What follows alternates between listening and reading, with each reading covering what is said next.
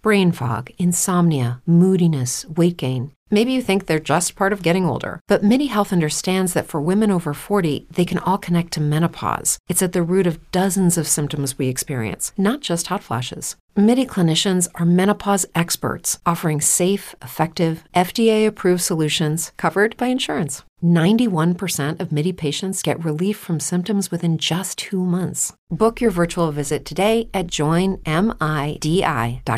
If you're a woman over 40 dealing with hot flashes, insomnia, brain fog, moodiness, or weight gain, you don't have to accept it as just another part of aging. The experts at Midi Health know all these symptoms can be connected to the hormonal changes of menopause, and Midi can help with safe, effective, FDA-approved solutions covered by insurance. 91% of Midi patients get relief from symptoms within just 2 months. Book your virtual visit today at joinmidi.com.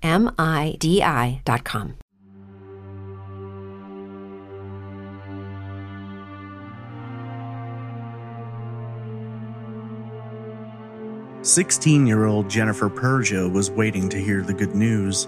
It was a big day for her stepfather, having closed a major business deal, and the couple was riding high. Tragically, what was meant to be a celebratory evening would instead become a nightmare. Just hours after speaking to Jennifer, the couple arrived home to find the house unusually dark.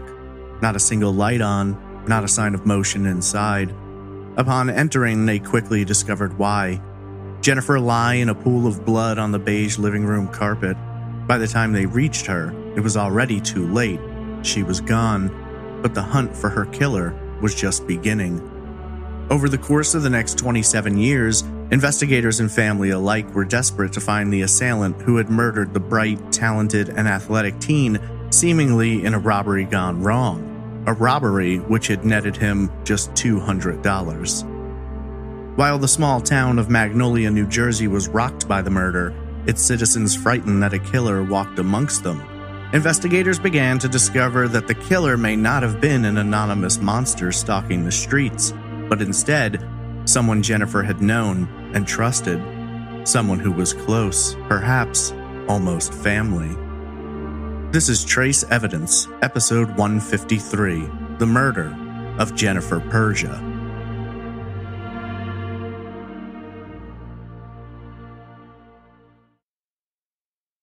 Welcome to Trace Evidence. I'm your host, Stephen Pacheco. Today, we examine the truly horrifying murder of 16-year-old Jennifer Persia. Before getting into the case, just a few notes about the show. Trace Evidence is a weekly true crime podcast focused on unsolved murders and disappearances. You can follow the show on social media on Twitter at TraceEvPod, Instagram at TraceEvidencePod, or by searching Facebook for Trace Evidence. If you're interested in supporting the show and getting some Trace Evidence merch, there's a Patreon at patreon.com/traceevidence, or you can donate directly via PayPal. Visit trace-evidence.com for all social media links, donation options, and contact information. You can submit case suggestions through the website or email me directly at traceevidencepod@gmail.com.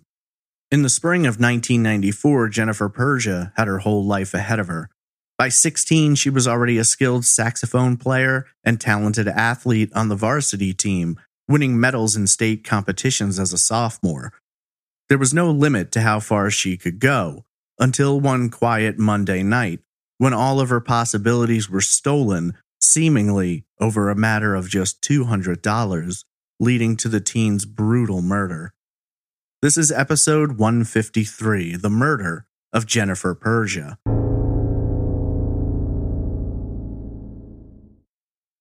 It had been an exciting day for Mick and Georgia McNair, and as evening slowly settled over their small town of Magnolia, the celebration was only just beginning.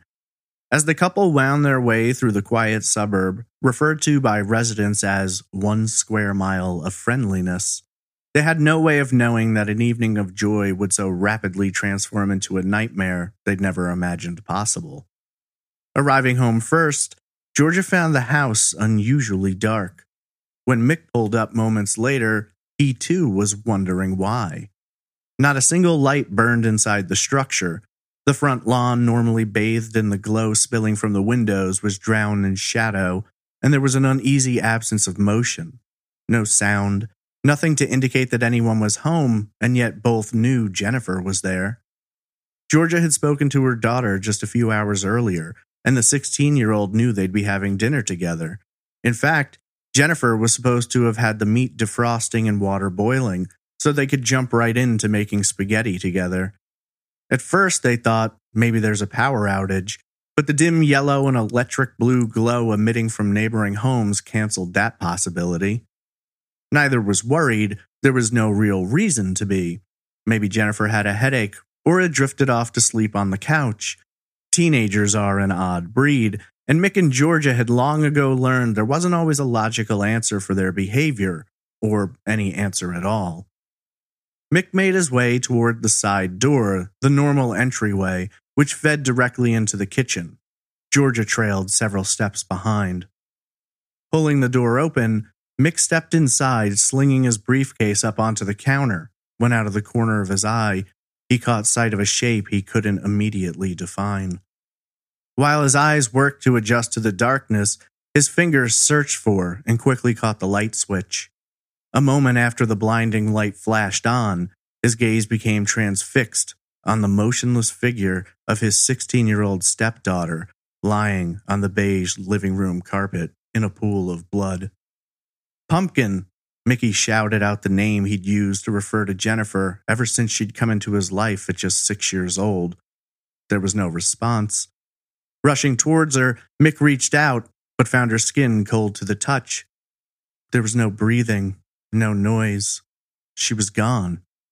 As the horror of this reality slowly began settling over him, Mick heard Georgia's scream exploding from behind him. Spinning away quickly, he wrapped his arms around his wife and dragged her back out the door, telling her not to look as she broke down into hysterical screaming. Running out onto the front lawn, Georgia wailed again and again. Unintelligible sounds slowly took the shape of cries for help, and as neighbors came running up, all Georgia could do was point towards the door and beg for someone to save her daughter, but it was already too late.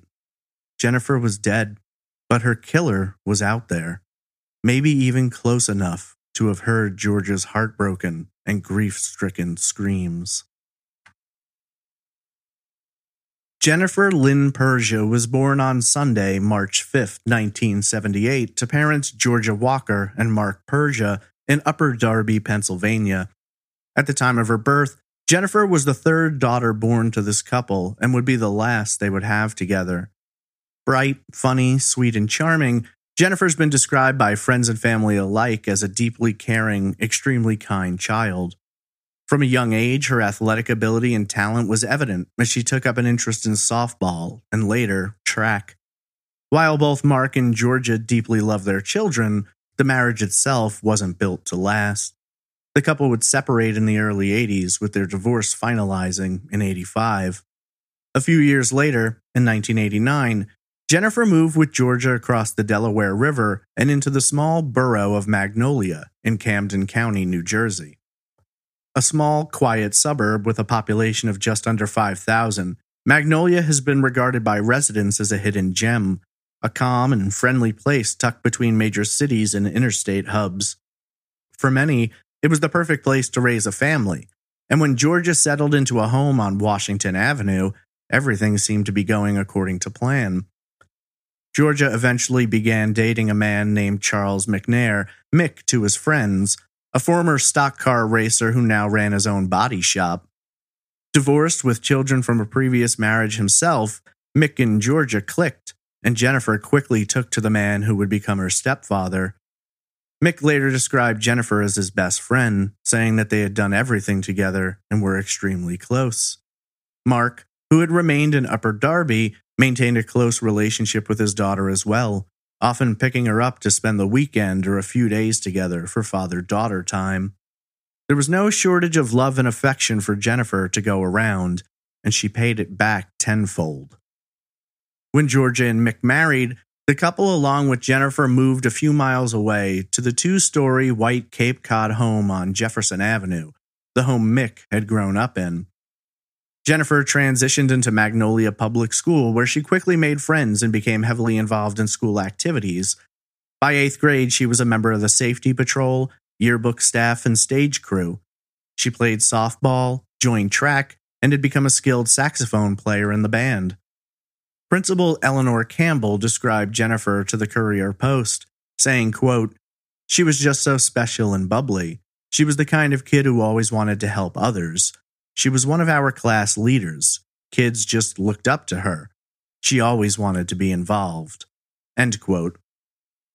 Moving on to Sterling High School, just a few miles away in nearby Somerdale, Jennifer continued both her heavy involvement in extracurricular activities as well as sharpening her advanced athletic ability.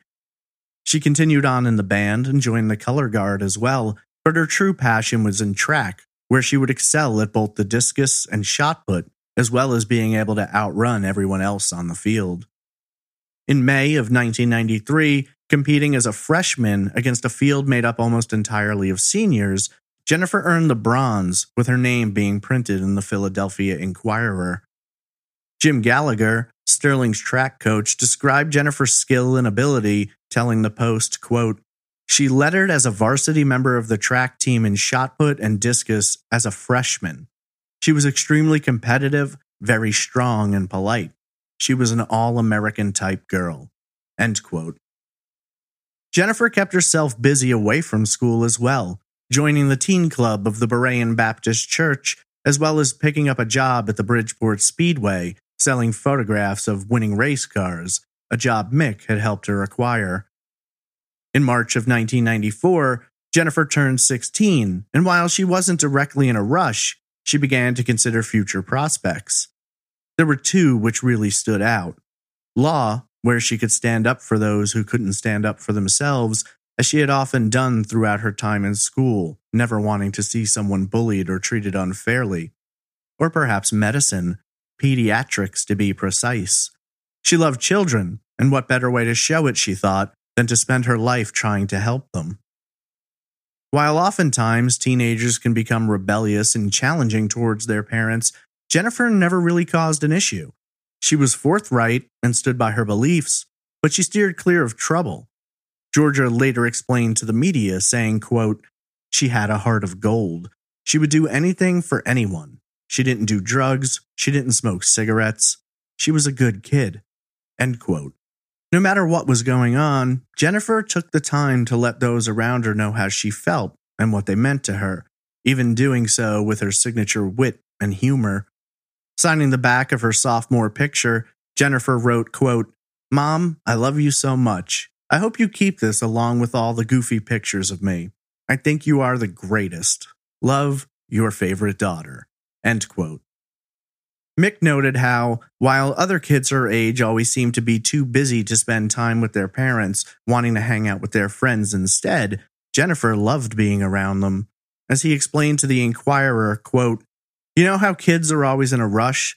There was not one morning that I didn't get a kiss from Jennifer going out the door to school. Not one night that I didn't get a kiss and an I love you before she went to bed. 7 days a week." End quote. By 16, Jennifer's devotion to track had paid off, both in acquired skill and physical prowess. She was a tough young woman, standing 5 feet 8 inches tall and weighing 140 pounds, with muscular legs and a strong upper body. As Georgia put it, "You wouldn't want to be on the receiving end of a kick or a punch from Jennifer. She knew how to handle herself and had the strength to back it up." She had also begun to capture the attention of boys, who grabbed her attention as well. With long dark hair, a smile that could disarm even the most stubborn of her peers, and an undefinable charisma, Jennifer made friends easily. She also began dating, in small bursts here and there, but as March neared its end, she and her boyfriend split up, according to Gary Griucci, a classmate and friend since 6th grade. Easter fell on Sunday, April 3rd, and Jennifer celebrated alongside her family. The next weekend, she was preparing to spend a few days in Pennsylvania with her father, Mark, but tragically would never get the chance to see him again. That would be their last encounter. School was out for the week, and Jennifer was looking forward to hanging out with friends, chatting on the phone, and spending time with her parents. However, there was work to be done too, with track practice ongoing despite the break, and Jennifer wasn't planning on missing out. On the last morning of her life, Monday, April 4th, 1994, Jennifer awoke early to get over to practice, which began at 9 a.m. Sterling High was just over a mile away, and for Jennifer, a quick jog could get her there in less than 15 minutes. According to her coach and teammates, practice went off without any issues, and Jennifer seemed to be in good spirits. While no one seems to have accounted for exactly how long practice lasted, it has been said that Jennifer was done and back home on Jefferson Avenue by 12 p.m. Over the course of the next few hours, Jennifer hung out around the house, but for her, Georgia, and Mick, it was an exciting day that was the beginning of a new adventure. Georgia was working as a bartender at the time, while Mick ran a body shop. However, over all the years he'd run the business, Mick had always rented out space. That Monday, he would finally be buying his own building to house the operation in nearby Lawndale. In their excitement, the couple called home to Jennifer several times that day because, as Mick told reporters, they were as elated as kids on Christmas morning. At approximately 3 p.m., Georgia called home and spoke with Jennifer. The two chatted for a short period of time as she checked in on how her daughter's day had been while updating her on progress with the body shop business. 45 minutes later, Georgia called home again. This time, it was to make dinner plans, where she asked Jennifer to pull the meat from the freezer, drop it in the sink to defrost. Jennifer agreed to fill a pot of water and throw it on the stove, and to have it boiling by the time the couple got home so they could make spaghetti and meatballs. Mother and daughter exchanged I love yous, not knowing this would be the last time they would ever speak. The call ended at approximately 4:15 p.m. According to the established timeline, Jennifer next spoke to a friend from school. The call began around 5:30 p.m., and it was during this call that there came the first indication that something strange might be going on. According to the Philadelphia Daily News, Jennifer's friend, who has never been identified by investigators, explained that while they were chatting on the phone, there was a knock at the front door. Reportedly, it was a man who said that he was looking for Georgia and Mick. After informing the man that neither was home, Jennifer went back to her conversation, but several minutes later noticed the man passing by the house again. It didn't make sense. They lived near the end of a cul-de-sac, so the man shouldn't have still been in the area. That man's identity has never been determined, or at least if it has been, it's not been revealed publicly, although some members of the family have speculated about who it may have been. Whoever he was, it is believed he was involved in the murder. The final sighting of Jennifer occurred approximately an hour later, sometime between 6 and 6:30 p.m. A neighbor who's never been named glanced out the window and noticed Jennifer sitting on the front steps of her home. Sometime over the course of the next 2 hours, Georgia left work at the bar and drove over to the new garage Mick had purchased. From the garage, she called home, planning to let Jennifer know what time they'd be there, but the call went unanswered. Not thinking it was anything to worry about, the couple watched as electricians flipped on power to the building before closing up for the night to head home and celebrate. That night, however, their lives would be forever transformed, and what should have been the start of something great became the first sleepless night in a life that would be full of them. Arriving home at approximately 8:30 p.m., just 2 hours later, Georgia and Mick found the home completely dark. This was somewhat unusual, as Jennifer always turned the lights on as the sun went down. Together, the couple approached the side door and entered into the kitchen. It was here that Mick caught sight of a shape he couldn't define, and upon turning on the lights, saw Jennifer lying on the living room carpet in a pool of blood. When Mick discovered Jennifer's body cold, he knew she was gone, and as he later told the Inquirer, quote, "She was cold. It didn't just happen at 8:30. I literally put my arms around Georgia and dragged her out of the house. She was hysterical." End quote. Neighbors responded to the sound of Georgia screaming, and police were immediately called. Upon their arrival, investigators began examining both the scene and Jennifer's body. While right off the bat they couldn't necessarily determine a cause of death, Camden County Prosecutor Edward Borden spoke to the media, noting there were multiple incidents of trauma, saying, quote, "I can only say there was no gunshot wound. We've been sifting through the evidence. The investigation is proceeding." End quote. According to investigators, there were no signs of forced entry, which left them with two possibilities. Either Jennifer had left the front door open, it had been a warm afternoon, allowing the intruder to enter without a struggle, or maybe she would have let the killer in with it being someone she knew or recognized. While there was no sign the home had been broken into, inside there were many indications that a massive struggle had ensued. Based on blood trails and broken glass, it appeared that the struggle had moved through the kitchen, living room, and ultimately ended near the base of the stairs leading up to the second floor. A heavy glass mug was found shattered near Jennifer, and investigators believe she likely struck her attacker with it. Considering what appeared to be defensive wounds on her arms and hands, police believe she fought vigorously for her life. As Borden later told the Courier Post, quote, "She put up a heck of a fight, and her assailant had to suffer some bruises and possible cuts during the scuffle. At the very least, the assailant had to be covered with blood when fleeing the house." End quote. Word was transmitted to investigators and local law enforcement, as well as hospitals and the media, to be on the lookout for anyone who might have unexplained scratches or bruising.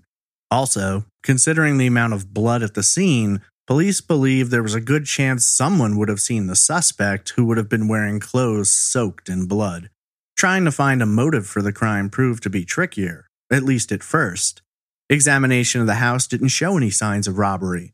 There were credit cards and jewelry out in the open, but no attempt had been made to take them. No drawers had been opened. There was no sign the killer had been searching for anything of value. The autopsy later confirmed that Jennifer had not been sexually assaulted, and so what exactly had caused this atrocious crime to occur wasn't very clear. However, when Mick was brought into the home to speak with investigators and have a look around, he quickly noted something was missing.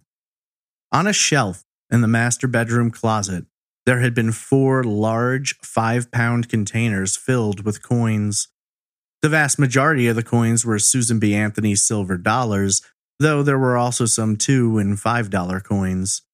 All told, the value was estimated to have been between $200 and $300. Had Jennifer truly been killed by someone looking to grab jars full of coins? This was the best theory investigators had to work with, but it also led them to believe that the killer likely not only knew those coins were in the home, he had probably been in the home himself and was familiar with its layout. This lent credence to the possibility that Jennifer had let the killer in, him likely being someone that she or her family had known. Why it had turned to murder, however, was another question, and one for which there was no solid answer. At the time, it was theorized that the killer may not have known Jennifer was home and attacked when she surprised him. Or perhaps the killer had been invited in by Jennifer and planned to steal the coins, but was caught in the act. Perhaps still, the killer simply didn't expect 16-year-old Jennifer to be as strong a fighter as she was, and as things escalated, the killer lost control. While there's never been any mention of fingerprints being located, police did acknowledge they acquired DNA evidence which they believe belongs to the killer. In early articles, that DNA was reported as having been found in the form of blood. However, it was later stated that DNA was found in addition to the blood, though what else was found has never been revealed. That first night, Georgia and Mick were devastated at what had happened, and since police needed to investigate, they weren't allowed back inside. The two turned to their neighbor, 38-year-old Steve O'Brien, who had been a lifelong friend of Mick's. The two had grown up next door to one another. O'Brien provided the couple with a bedroom in the house, which belonged to his parents at the time, though they were out of town. By sunrise on the morning of Tuesday, April 5th, all of Magnolia had become aware of the murder. Neighbors, friends, classmates, and teachers were shocked by what had happened, and the small-town feel of Magnolia was rocked by the possibility that there was a killer out there stalking the streets. Many of them would receive visits from police, who were to begin conducting interviews with everyone who knew Jennifer, lived nearby, or knew her family. Neighbors stated that they had not heard any sounds of a struggle that night. No screams, no broken glass. It was strange, considering the Cape Cod home was flanked by two houses no more than 30 feet away. And as one of Jennifer's sisters later put it, the neighbors were always nosy. Shockingly, it appeared, not a single person had seen the killer either, near the home or in the area surrounding it. Or if they had, they weren't sharing that information. It was during early interviews that police learned several details. Firstly, they were told that Jennifer and her boyfriend had broken up recently, and while investigators followed up and interviewed the ex-boyfriend, he was ultimately cleared from being a suspect. Secondly, they spoke with the friend Jennifer had called the night she was killed, the one who had been on the phone when there was a knock at the door. Prosecutor Borden later told reporters that they believed the man coming to the door was the perpetrator. It was theorized he was surprised to find Jennifer home and lingered in the area, returning when it got dark to try and steal the coins. While police didn't have a name, Borden expressed the belief that the stranger Jennifer saw that night may have been associated with one or both of her parents, either as an employee or an acquaintance. Borden later stated they did not believe the killer was a boyfriend or actual family member. Years later, during an interview on television, Georgia revealed that the friend also stated that Jennifer referred to the man at the door as an old friend of the family. On Wednesday, April 6th, the autopsy was conducted by Dr. Robert Siegel. According to the Inquirer, several details about the crime were learned through this examination. Dr. Siegel determined that Jennifer had been assaulted in three different ways. There was evidence showing that she had suffered blunt force trauma to the head by an unknown object. She had also been strangled when an unknown binding was twisted around her neck. Finally, and perhaps most horrifyingly, the 16-year-old had been stabbed in the upper chest and lower neck at least 22 to 24 times by a smaller-sized item. Initially, it was suggested that it may have been a pocket knife, though there's also been speculation about the possibility of a screwdriver or ice pick. None of the weapons associated with the murder were either located, not the blunt force weapon, the binding, or the penetrating weapon.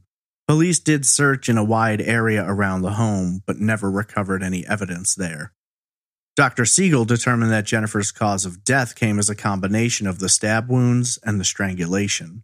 In hopes of trying to track the killer, authorities began trying to track the stolen coins, but found it would be much more complicated than they'd imagined. While those coins are not often in circulation throughout the country, having been minted more than 15 years earlier, only between 1979 and 1981 before a 1999 reissue, the casinos in Atlantic City often had a lot of them, and that caused them to be more in the state than usual. So trying to determine the point of their origin was complicated when a sale was made. Beyond that, the Port Authority's rapid transit system also accepted these coins, so a lot of people had them. While in other locations it might be easy to find someone using the coins, in New Jersey there were a lot of residents who used them daily. They received several calls of people using the coins at different locations, convenience stores, and at least one flower shop, though there didn't appear to be any connection to Jennifer's murder. In one particular incident, police responded to a call from Ann Keller, a bartender in Philadelphia. According to Keller, a white male in his 40s with scratches on his face and blood on his jacket arrived at the bar and paid for his drink with Susan B. Anthony coins pulled from a canvas bag he clutched close to his chest. The Courier Post reported that when the man tried to leave, customers stopped him and held him until authorities arrived. Philadelphia homicide investigators came and took the man in for questioning, which was conducted Wednesday night and into the morning hours of Thursday, April 7th. Ultimately, the man was released without charges and was not considered connected to the murder. On Friday, April 8th, more than 150 mourners attended Jennifer's funeral. Members of her color guard performed, and the band to which she belonged played somber tones. Jennifer was laid out in her Easter dress, in a cream-colored coffin adorned by a large purple ribbon, Jennifer's favorite color. Attendees wore purple, or purple ribbons, many of which had Jennifer's initials written on them. At the end of the ceremony, Jennifer's father, Mark, tears in his eyes, approached her casket, reached up, undid his purple tie, and laid it across the casket, as Georgia approached and laid a rose beside it. More than 100 cars were involved in the procession from Gardner Funeral Home to the cemetery. Along the way, they passed Magnolia Public School, where students stood along the sides of the road in a silent tribute to Jennifer. For Mark, he was still in shock. He had just seen Jennifer on Easter, the day before she was killed, and now had to live with the reality that his little girl was gone. Georgia and Mick struggled as well. They still lived in the home on Jefferson Avenue, though Georgia couldn't bring herself to enter Jennifer's bedroom. Each day, waking up and walking into the living room, the couple were met with an overwhelming flood of emotions, both the good memories of Jennifer and the horrifying discovery of her body, their couch just several feet away from where she had been found. Everything seemed to be collapsing as Mick described the change in their lives, saying, quote, "We're not living a normal life. We don't go anywhere. We don't do anything. We're just existing. We ask who and why every day." End quote. The couple couldn't decide whether to stay or go, not wanting to feel like they were abandoning Jennifer, but also acknowledging that living in the house long term simply wasn't likely. In hopes of keeping Jennifer's memory alive, a memorial scholarship fund was created in her honor, to be awarded to a graduate at each of Magnolia's school every year. It was important not just to do something in Jennifer's name, but to keep her name in the public, to keep her story going, because for investigators, as time passed, their leads were hitting dead ends and they couldn't develop a solid suspect. The FBI was called in by the prosecutor's office, and several pieces of evidence were sent to the Bureau for analysis, though what that evidence was and what results were detected has never been revealed. Unfortunately, time began passing, and with no major developments, Jennifer's case was seemingly growing cold. Soon, months began passing, and then nearly a year, and when March 5th came around, it was the day Jennifer would have turned 17. Georgia and Mick tried to move forward with their lives, but the lack of answers and knowing the killer was still out there was too difficult to bear. When speaking to the Courier Post, Georgia explained, quote, "There have been nights where I wake up and I just can't stop crying. Life is terrible. I can't ever see not waking up each morning and missing her all day long. I kiss her picture every morning before I leave the house. Jen gives me strength. You end up looking at people on the street thinking, could they have done it? Jen was exceptional. She was a loving girl. She cared about people. She excelled in sports and she didn't hang with the wrong crowd. I don't understand how whoever did this can go on living day after day. I can't believe they can live with themselves." End quote. While there did not appear to be any new discoveries, leads, or information, Prosecutor Borden stood firm that the case remained active and was being investigated. Speaking with the Inquirer, he explained, quote, "As recently as about a week ago, we had additional leads generated, and investigators are following up on those recent leads. I certainly understand the family's frustration. We have every hope that we will solve this case." End quote.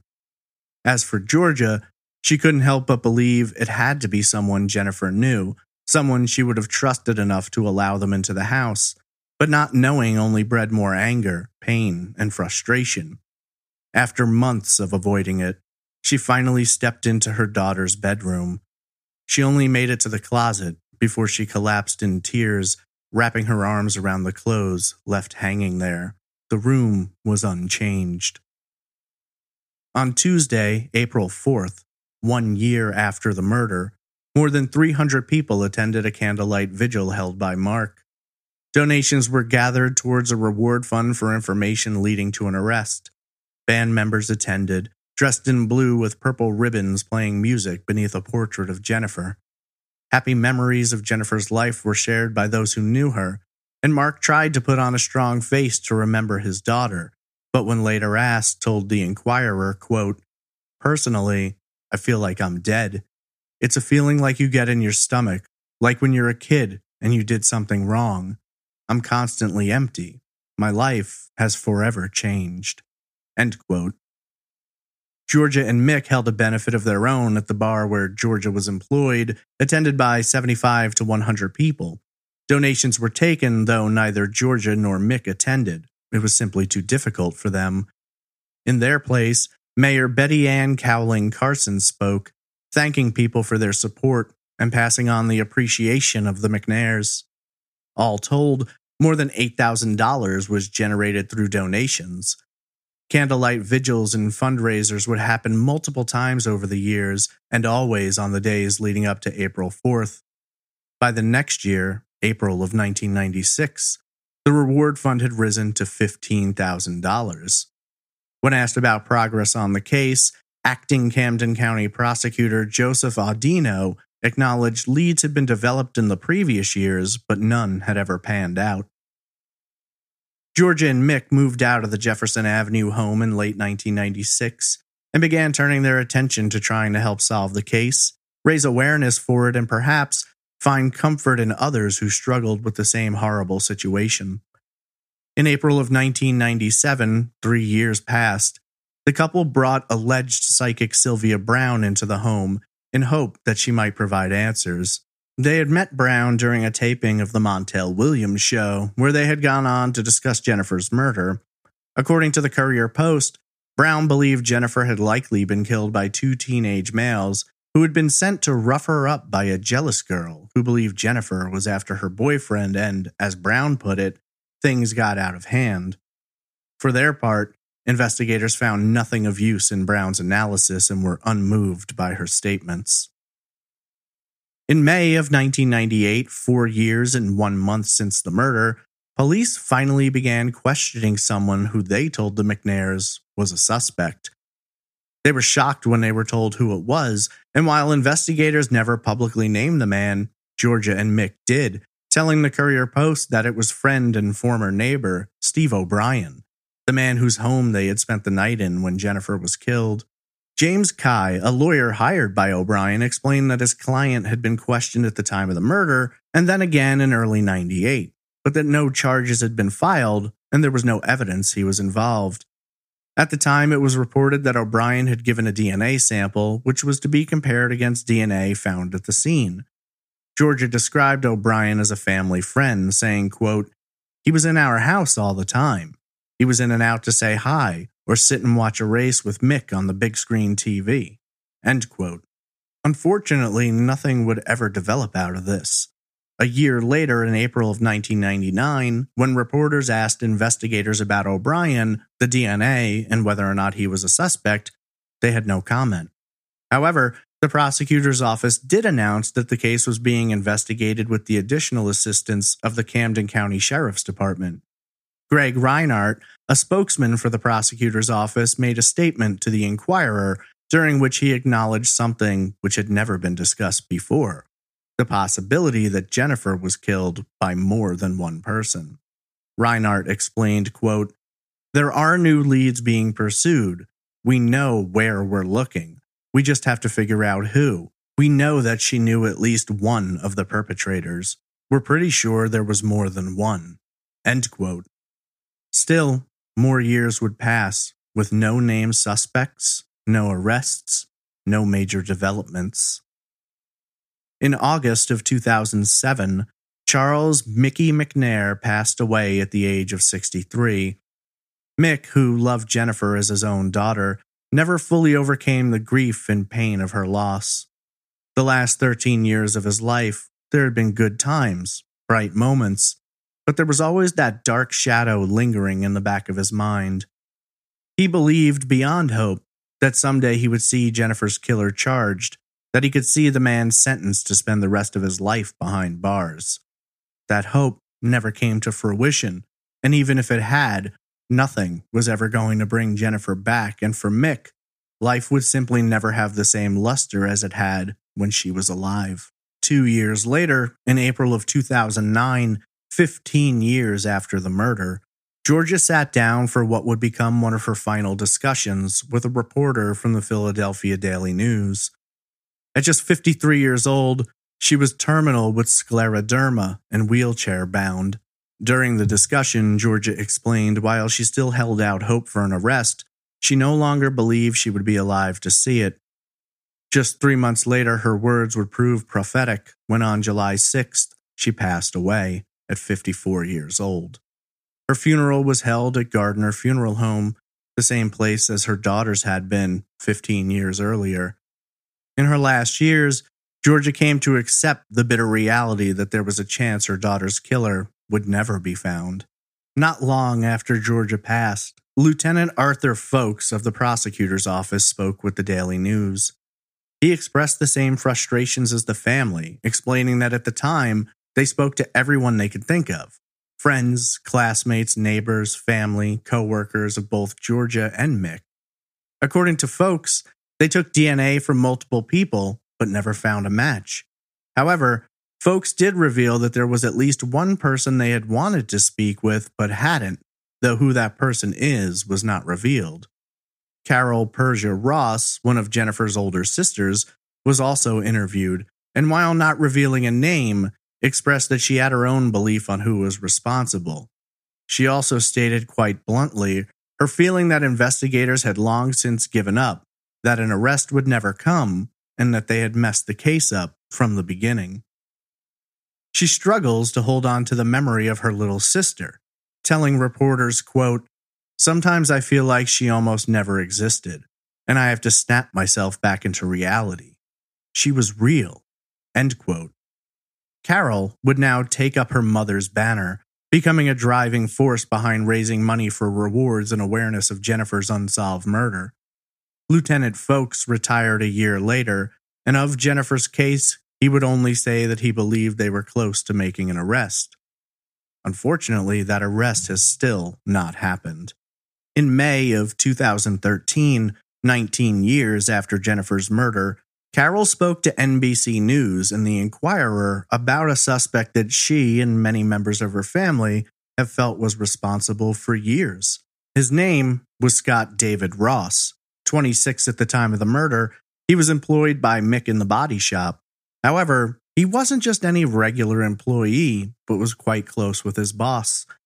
The Courier Post described Ross as being like another son to Jennifer's stepfather. Just a few weeks earlier, on April 28, 2013, Ross died as the result of an overdose at the age of 46. Carol, when discussing him, said, quote, "This is the guy, this is the one. He was almost always basically the guy," end quote. She went on to say that it was her belief that Ross was the man who knocked on the door just prior to the murder. Ross had apparently been in the home before, knew the layout well, and was someone Jennifer would have known and felt was trustworthy.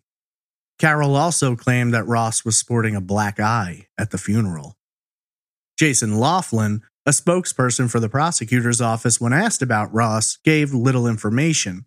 He did, however, express that Ross was someone who had been looked at very closely over the years, and that while his death may have ended things for him, their investigation would not stop, saying, quote, "His death does not mark the end of this investigation.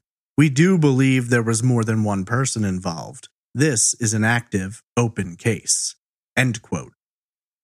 Michael Forbes, Ross's brother, always felt that he was innocent and that the police were just harassing him. Forbes stated that both he and his brother had been interviewed by police multiple times. He claimed that DNA samples were taken as well as polygraph tests given. According to Forbes, the DNA didn't match and they had both passed the polygraphs. Investigators, however, would neither confirm nor deny any of what Forbes said. On the day of Ross's funeral, Carol, along with friends and family members, gathered outside the same location where her sister and mother had previously had their services.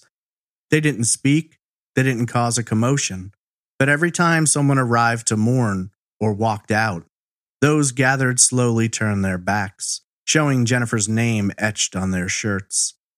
Forbes acknowledged their presence, though he said the family tried to ignore them. Carol felt they'd gotten their point across. Lieutenant Frank Falco of the prosecutor's office was interviewed by NBC News 10 following the funeral. For the first time, investigators publicly acknowledged that not only was Scott Ross a suspect, but they had in fact DNA tested him. Falco explained, quote, "Scott Ross was a person of interest, but it wasn't his DNA. Now we're looking for the second person that there's DNA on." End quote. Falco confirmed that they had received new information, which made them turn their focus back to Ross, but he would not reveal what that new information was. According to Falco, they'd received the information on May 1st, 5 days after Ross had died. While Ross's death may have complicated an already difficult investigation, Carol was unwavering, telling NBC that the family always believed more than one person was involved, possibly as many as three. Jennifer was a big, strong, tough woman, and it was hard for them to accept only a single person could have overpowered her in that battle. In regard to Ross's death, Carol stated, quote, "One down, one more to go at least, and we will not stop. I have not stopped, and I'm going to keep going no matter what it takes me, until the day I die." End quote. In the past 8 years, there's been few stories about Jennifer's murder, as everything seemingly waits for something to develop, for the final piece to be discovered. That hasn't stopped Carol, who continues to push for the prosecutor's office to put the puzzle together and deliver justice, which has eluded her mother and stepfather, but she is determined will not elude her. As it stands, all we truly know is that police are in possession of one of the killer's DNA, and it's a matter of getting that match. However, with so many years gone, it's difficult for family to believe that will ever happen. Jennifer Lynn Persia was 16 years old when she was brutally murdered in her home on April 4th, 1994. If alive today, she would have turned 43 just a few weeks ago, just 11 years younger than her mother was when she passed away. Her family continues to wonder what she may have become, how her life would have turned out, how their own lives would have turned out. They account for all the holidays they lost with her, all the laughter and joy they may have shared in the 27 years since her life was taken in a moment of brutal violence.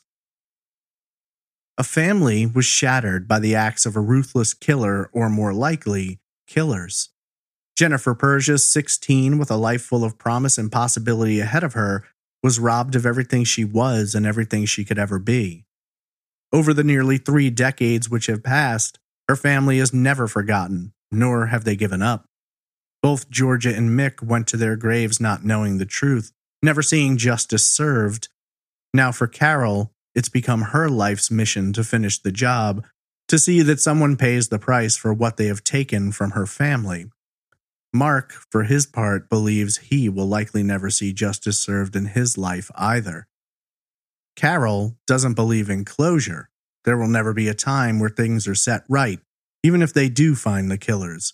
But she wants justice. She wants to know what happened to her sister. Michelle Green, one of Jennifer's dearest friends, wrote to the Courier Post to request they publish her letter to Jennifer to remind people of who she was, how she lived, and just how much she meant to everyone who knew her. She wrote in part, quote, "When you were alive, you were always there for me. Now you're gone, and I miss you. You were my best friend, and someone took you away from me. I love you more than life itself. I never got to tell you how much I appreciated you. I never even got to say goodbye. You were taken so suddenly, and I wish I was there to help you. You always seemed to say the right things. You could always cheer me up when I was sad.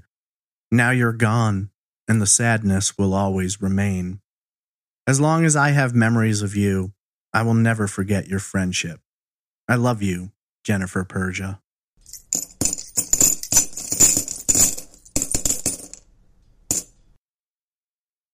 If you're like me, then finding just the right piece of jewelry, whether it's a gift for yourself or someone special, can be an incredibly delicate process. Well, thankfully, I found Ana Luisa, Analuisa, and today, just for Trace Evidence listeners, I've got a special deal to save you 10% off your entire purchase. Ana Luisa provides exceptional quality jewelry crafted with care from the best noble metals. Their process offsets 100% of their carbon emissions, starting with the sourcing of their raw materials all the way to disposal. Their production in limited batches not only ensures they meet the highest production standards, but also eliminates excessive waste. I love that I can feel good about buying from Ana Luisa, and the fact that their prices begin at $39 with no luxury markups makes a good decision into a great one. I just received a gold coin flower necklace that I can't wait to give to my girlfriend. The pendant is beautiful, resembling a sunflower with a fine indentation around the circumference. It feels both strong and lightweight on its fine, medium-length chain and can be worn with any look. So go to analuisa.com/trace and treat yourself and your loved ones with a unique gift and use my code TRACE to get 10% off. I absolutely recommend them. They are a great brand making beautiful, sustainable jewelry. So go check out analuisa.com/trace and make sure you use code TRACE to get 10% off your entire purchase. Head over to analuisa.com/trace for 10% off with code TRACE today. If you have 30 free minutes, you never have to worry about a break-in at your home ever again. That's how quick and easy it is to set up a security system from SimpliSafe. It's the kind of thing that's so easy to do, you can do it during a Netflix binge, watching a game, or listening to a certain podcast.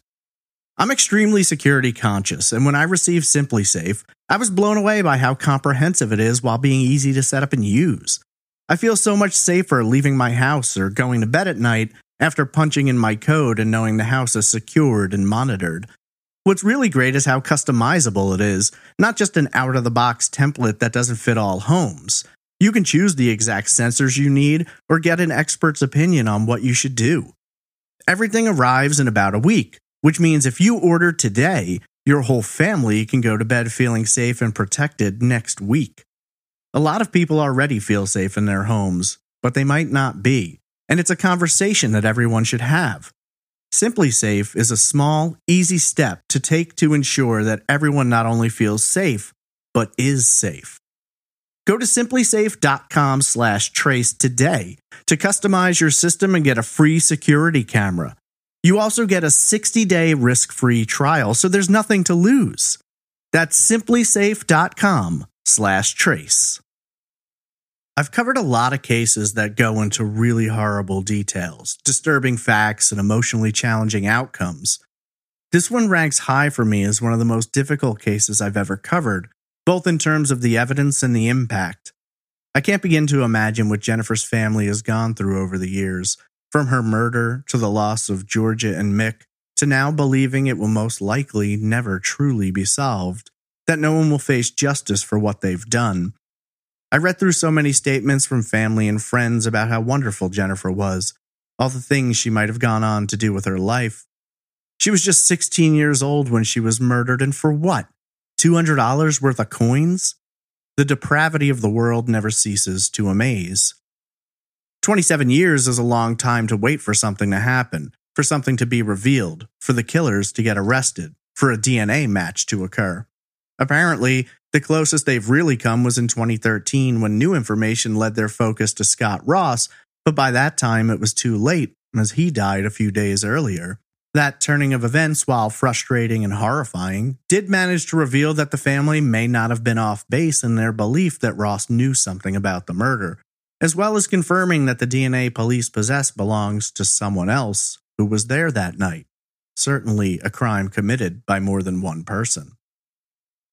You never really know everything police have on a case. They're pretty damn good at not sharing important information that could affect the outcome. But this situation feels different.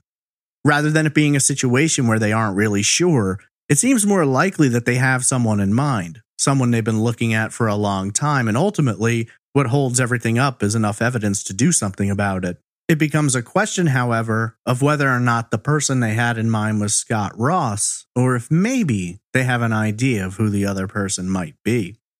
Depending on how much DNA they possess, you can't help but wonder about the possibility of researching familial DNA to try and identify this person. In so many cases covered on this show, we're met with a handful of different theories to examine, to weigh the pros and cons, but this case is different. It's not a matter of determining whether or not the crime was random. No one believes that it was. It's not a question of did Jennifer know her killers? The smart money says she did.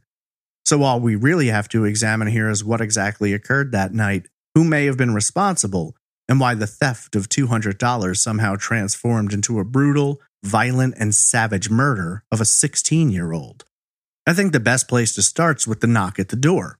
Based on what Georgia revealed about the phone conversation Jennifer had at the time, she described the person as an old friend of the family. Carol and other family members believe that person was Scott Ross, though that's never been confirmed by anyone working on the case in an official capacity. We don't know a great deal about Ross, but what we do know would surely make the description fit. According to several family members, Ross worked for Mick, was very close with him, and was looked at like another son. He was around the family, hung out with Mick's kids, and would have been welcome in the Jefferson Avenue home, meaning that he would have been familiar with its layout. If he was as close to Mick as has been said, then he certainly would have known Jennifer. She had been around Mick from the time she was 6 years old, meaning that Ross would have been 17. There's a good chance that throughout her childhood, she encountered him on more than one occasion and may have felt that he was someone she could trust, since Mick would have had to have trusted him to allow him around his family and keep him employed. It's difficult to know what was going on in Ross's life in '94, but his own brother, after his death, described him as the type who might steal from you, who you might not be able to trust, but definitely not a killer. Given the way he died, it's clear that there were substance abuse problems there, and when it comes to the theft of $200 in coins, it wouldn't be shocking for something so stupid to be tied to drugs. Also, according to a neighbor, Jennifer was last seen alive between 6 and 6:30, sitting on the steps of her home. Now, if the person who had knocked on the door creeped Jennifer out, it seems unlikely that less than an hour later she just goes sit outside by herself. This suggests to me one of two possibilities. Either Jennifer wasn't worried about the person because she knew and trusted him, or maybe she was waiting for someone. Someone who was going to swing by, someone who had said they were coming, or maybe someone who knocked on the door and said they'd come back in an hour or so. Unfortunately, we have no real way of knowing. The running theory is that whoever committed the crime either planned it out, believing no one was going to be home, or gained entry to the house through a connection to Jennifer, planning to perhaps steal the coins without her noticing, but the perpetrator ended up being caught in the act and panicked. Detective Falco, when discussing this case, specifically described the crime as a robbery gone wrong, believing that more than likely, when the killer, or killers, tried to subdue Jennifer, they quickly learned how strong she was, and as things escalated, murder became a split-second reaction. That's surely possible. However, we also know that there was more than likely someone else in the house that night. Given that the DNA found didn't match Ross, the implication is that while he may have been there, he likely was not the one who actually killed Jennifer. We don't know where the DNA came from outside of blood, which was spilled either during the murder itself, bloody weapons become slippery and killers often cut themselves in the process, or perhaps when Jennifer smashed the glass mug on the killer's head. The unknown source of DNA to me is likely from skin beneath Jennifer's fingernails, but that's purely speculation on my part. There's a lot of different ways it all could have gone down. Someone Jennifer trusts tries to steal the coins while she's doing something else in the house. She catches them. Accusations fly. She's going to tell her father. And things start to get out of control. Or maybe the killers arrived at the house, and while one was supposed to be subduing Jennifer, the other went for the coins, but upon returning, found that the other person had lost control and either killed Jennifer or was in the process of doing so. Based on the murder weapon being either a pocket knife, screwdriver, or another thin-pointed object, it seems like murder probably wasn't the original intent here. I've often wondered if it was possible that the strangulation may have come not with the intent to murder, but to control, and while one was doing that, the other took the next step and stabbed. Then it was too late to turn back. Detective Falco described the killer as someone who had a lot of anger, had a lot of issues with women, and perhaps had a problem with Jennifer on a personal level. This could amount to a lot of different things, but it's not out of the question that you could be looking at someone who had jealousy, either of wanting Jennifer, or perhaps of her being taken in by Mick and treated as though she were his own biological child, while someone else close to him was never given that treatment. Someone who thought of himself as a surrogate son, perhaps. One possibility I've often considered when looking at the crime is whether or not the killers were in agreement. This is purely speculative, but what if the fight in the home followed the trajectory it did, kitchen, living room stairs because one person was trying to calm the situation while another was the aggressor and couldn't be stopped. For instance, the killers focused on taking out Jennifer. She saw their faces, threatened to turn them in, whatever the reason. But the other one doesn't want it to go that far. Maybe at some point one tells Jennifer to get upstairs and lock the door, but the other strikes, knocking the partner to the ground and then going for the kill. It could explain someone having a black eye at the funeral. Or, of course, that could have been the handiwork of Jennifer, as she fought ferociously for her own life. However, if it did go down that way, it becomes a matter of, if I go down, you're going down with me. Possible, but perhaps not probable. I tend to lean more towards Falco's way of thinking, that everything went wrong and Jennifer was killed out of sheer panic. I'd imagine she was screaming, making noise, making threats. She'd seen the intruders' faces, and in desperation, the killers lashed out to silence her. Whoever would have been with Ross that night, if indeed he was there, would have to be someone that he'd be compelled to protect. A family member, close friend, someone who he'd be willing to lie and cover up for until the day he died. Sure, you could also say it was a matter of self-preservation, for if he turned in the other person, he was going to get named as well. So why not cut a deal with investigators in the beginning? Place an anonymous call or something else? Well, some people are just garbage, and that may have been the situation here. We know Ross's brother claimed that both he and Ross gave DNA to investigators, and if that's true, we can likely rule out the brother as being involved. Also, if the DNA was shared between siblings, that probably would have been noticed in the final analysis. The fact of the matter is, while Ross certainly seems like someone investigators dug into, and dug into deep, over the next 19 years before he died, they never managed to come up with enough to file charges. After his death, they still couldn't say that had he not died, he would have been charged, which suggests that whatever new information they receive might have been enough to apply pressure to him during questioning, but would not have been enough to make an arrest. If he was involved, how is it that over all those years he never said anything to anyone about it? No one was ever tempted to turn him in for the reward money? Well, I suppose maybe they were, and maybe that's who called investigators on May 1st. Perhaps that's just the most frustrating aspect here, that everything needed to break this case seems to linger just barely outside of your grasp. According to Detective Falco, over the years, police conducted 150 interviews and took 100 DNA samples, none of which have ever matched. The DNA has also apparently never matched anyone who's in the system already, which means the killer has either managed to live his life for the last 27 years without being arrested for a major crime, or perhaps is dead himself. This wasn't a case of a serial killer, of a psychopath compelled to kill. This was a poorly planned, panicked execution, which doesn't really fit into the pattern of someone who's likely to do it again. It might, however, become the basis for major substance abuse problems that could lead to someone dying at a young age.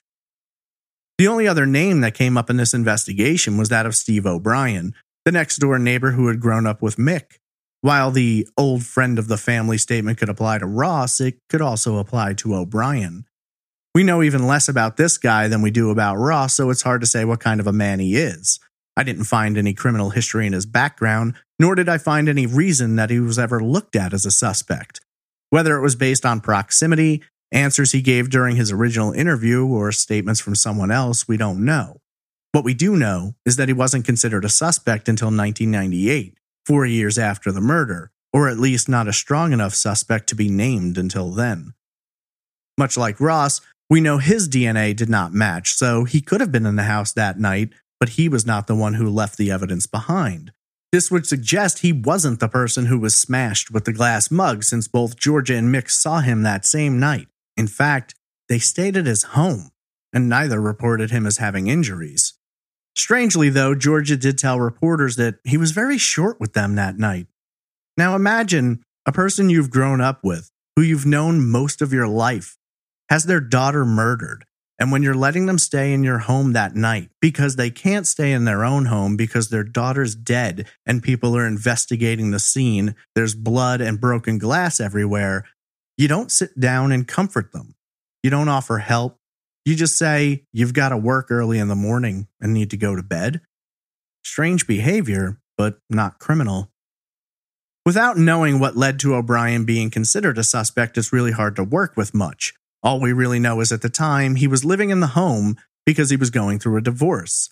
His parents, with whom he was living, were in Florida on vacation at the time the crime was committed, and when the information came out that he was being looked at as a suspect, no one really said much in his defense. Neither Georgia nor Mick felt like it couldn't have been him or he wouldn't have done this, but nothing ended up coming out of it anyway. I don't generally like to give anyone the benefit of the doubt for no reason whatsoever, because in all reality, anyone is capable of committing horrible acts. But over a matter of stealing $200 worth of coins kept in plastic jars? Surely someone who knew Mick as well as he did, grew up with him, and was a frequent visitor wouldn't take such a massive risk, right? Not to mention, he'd likely have been aware Jennifer was home. And if it was all about money, why not take the jewelry and the credit cards and go through the cupboards and the drawers? It doesn't make any sense. There is the question of keys. Oftentimes, neighbors who are good friends exchange keys in case they get locked out. We don't know if O'Brien had a key or if his parents did that he would then have access to in their house, but that could go lengths to explaining the absence of forced entry.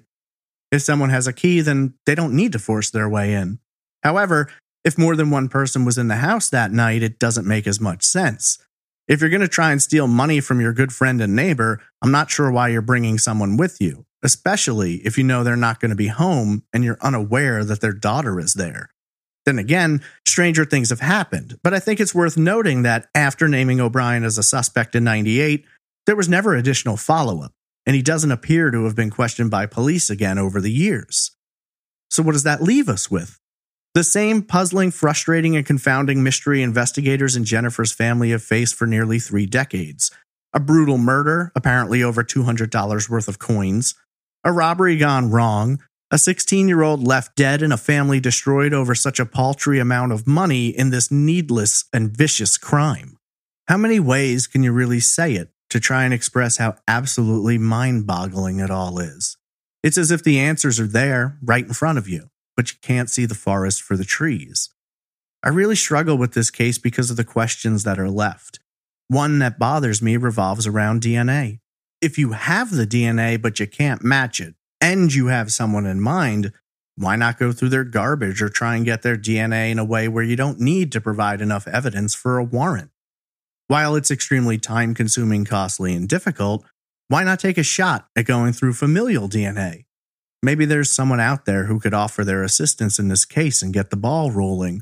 Or maybe Carol's not completely off in her belief that investigators, while following up on leads, aren't super focused on cracking this case anymore. Jennifer Persia had her whole life in front of her before it was taken in the short window of approximately 2 hours between 6:30 and 8:30 p.m. She fought with everything she had, injured her killer, and had dozens of defensive wounds on her hands and arms. Ultimately, her killers were able to overcome her, subdue her, and kill her before escaping into the night, and to this day, they've never been charged. They've never had to face justice for what they've done. Carol believes one of them is gone, and only one remains. If that's the case, why has no one come forward? How could you live with knowing what someone did to Jennifer and not open your mouth? Or is it possible the other killer's dead too, has been for a while, and without getting one to name the other, you're unlikely to find either? In just over a week, it will have been 27 years since Jennifer Persia was killed. While investigators have never referred to the case as anything but active, there's been pure silence over the past 8 years. Hopefully, information's being compiled and investigators are narrowing the scope, but they could clearly use some help, and the fact of the matter is, there is without a doubt someone out there who holds the answers. Someone who could provide the information necessary to see justice done and the grief of a family somewhat comforted by an arrest, a conviction, or just the pure knowledge of who and why. Unfortunately, unless that person comes forward, the DNA is matched, or new evidence is discovered, the murder of Jennifer Persia will remain open, unsolved, and growing cold.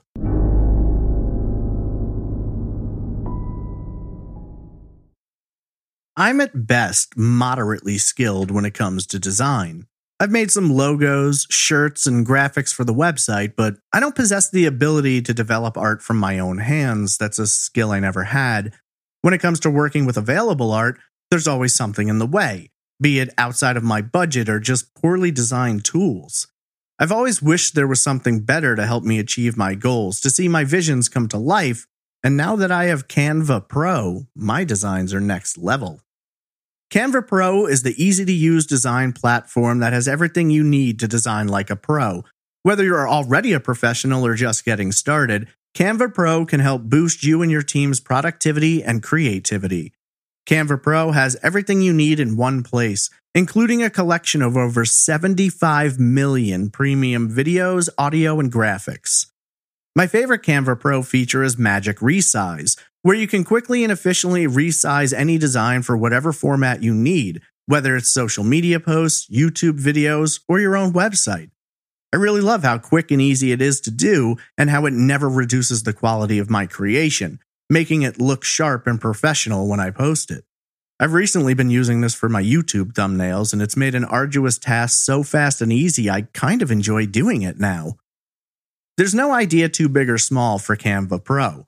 Whether you're getting into marketing, trying to launch your own brand, or perhaps a new podcast. But it's not just for business. Artists and craft types will also find a plethora of resources to make whatever you dream into a reality. There's no complications, no complex things to learn, no confusion, just straightforward directions and easy-to-use tools that will take you from a beginner to a pro almost overnight. Design like a pro with Canva Pro. Right now, you can get a free 45-day extended trial when you use my promo code. Just go to canva.me/trace to get your free 45-day extended trial. That's canva.me/trace. Canva.me/trace today. If you're looking for more information about the murder of Jennifer Persia, there are many news articles available, predominantly from the Philadelphia Inquirer and Courier Post. Jennifer's mother appeared on the Montel Williams show, and the story has been given coverage by several news programs, most recently NBC's On the Case with Deanna Durante. There's also a family-run Facebook page you can find by searching for In Memory of Jennifer Persia. If you have any information about the April 4th, 1994 murder of Jennifer Lynn Persia, please call the Magnolia Police Department at 856-784-1884. You can also call the Camden County Sheriff at 856-225-5475. You can email the Camden County Prosecutor's Office at ccpotips@ccprosecutor.org. You can also contact the Citizens Crime Commission at 215-546-TIPS, where you can remain anonymous if you choose. What do you believe happened? Tweet me at TraceEvPod, message me on Instagram at TraceEvidencePod, email me at traceevidencepod@gmail.com, or comment in the Facebook group. Trace Evidence would not be possible without support from amazing listeners like you. And now I'd like to take a moment to thank our fantastic Patreon producers, Alicia Lorraine, Brittany Bivens, Christine Greco, Krista Colvin, Denise Dingsdale, Diane Dyson, Eamon Brady, James, Jennifer Winkler, Joni Berkowitz, Kara Moreland, Kevin Bonham, Marla Wright, Melissa Breckheisen, Michael Draves, Nick Mohar-Schurz, Quinn McBreen, Roberta Jansen, Sarah Levanin, Sarah Mascaritolo, Travis Skepko, Stephanie Joyner, Stephanie Eve, Tom Archer, Tom Radford, Tracy Woods, and Vox Nihili. Your contributions to Trace Evidence are invaluable, and your support of the show is both appreciated and extremely humbling. If you're interested in supporting Trace Evidence and gaining access to exclusive merch and ad-free episodes, please visit patreon.com/traceevidence or go to trace-evidence.com and click on the support option. That's going to conclude this week's episode. Thank you so much for listening, sharing the show, and helping keep these cases alive. I hope you'll join me next week for another unsolved case on the next episode of Trace Evidence.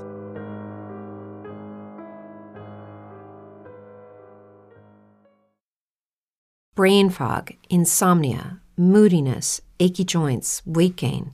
Maybe you're thinking they're all just part of getting older, or that's what your doctor tells you.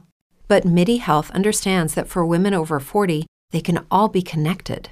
Hormonal changes that happen during perimenopause and menopause are at the root of dozens of symptoms women experience, not just hot flashes. Midi specializes in compassionate care for women in menopause. Their solutions are safe, effective, and FDA approved. Plus, they're covered by insurance. A convenient telehealth visit with a Midi clinician can be your first step to getting personalized care. They'll tailor a treatment plan for your symptoms and health history so you can get back to feeling great. 91% of Midi patients get relief from symptoms within just 2 months. When your body changes, your care should too. Book your virtual visit today at joinmidi.com. That's joinmidi.com. If you're a woman over 40 dealing with hot flashes, insomnia, brain fog, moodiness, or weight gain, you don't have to accept it as just another part of aging. The experts at Midi Health know all these symptoms can be connected to the hormonal changes of menopause, and Midi can help with safe, effective, FDA-approved solutions covered by insurance. 91% of Midi patients get relief from symptoms within just 2 months. Book your virtual visit today at joinmidi.com.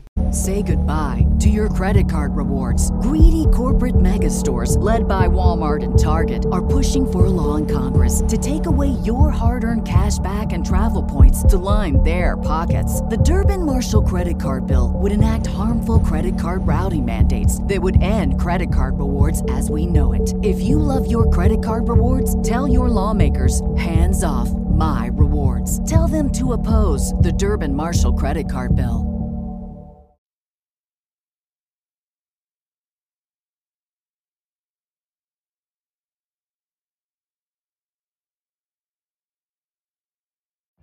Every day, we rise, challenging ourselves to work for what we believe in. At U.S. Border Patrol, protecting our borders is more than a job. It's a calling. Agents answer the call, working together to keep our country and communities safe. If you're ready for a new mission, join U.S. Border Patrol and go beyond. Learn more at cbp.gov/careers.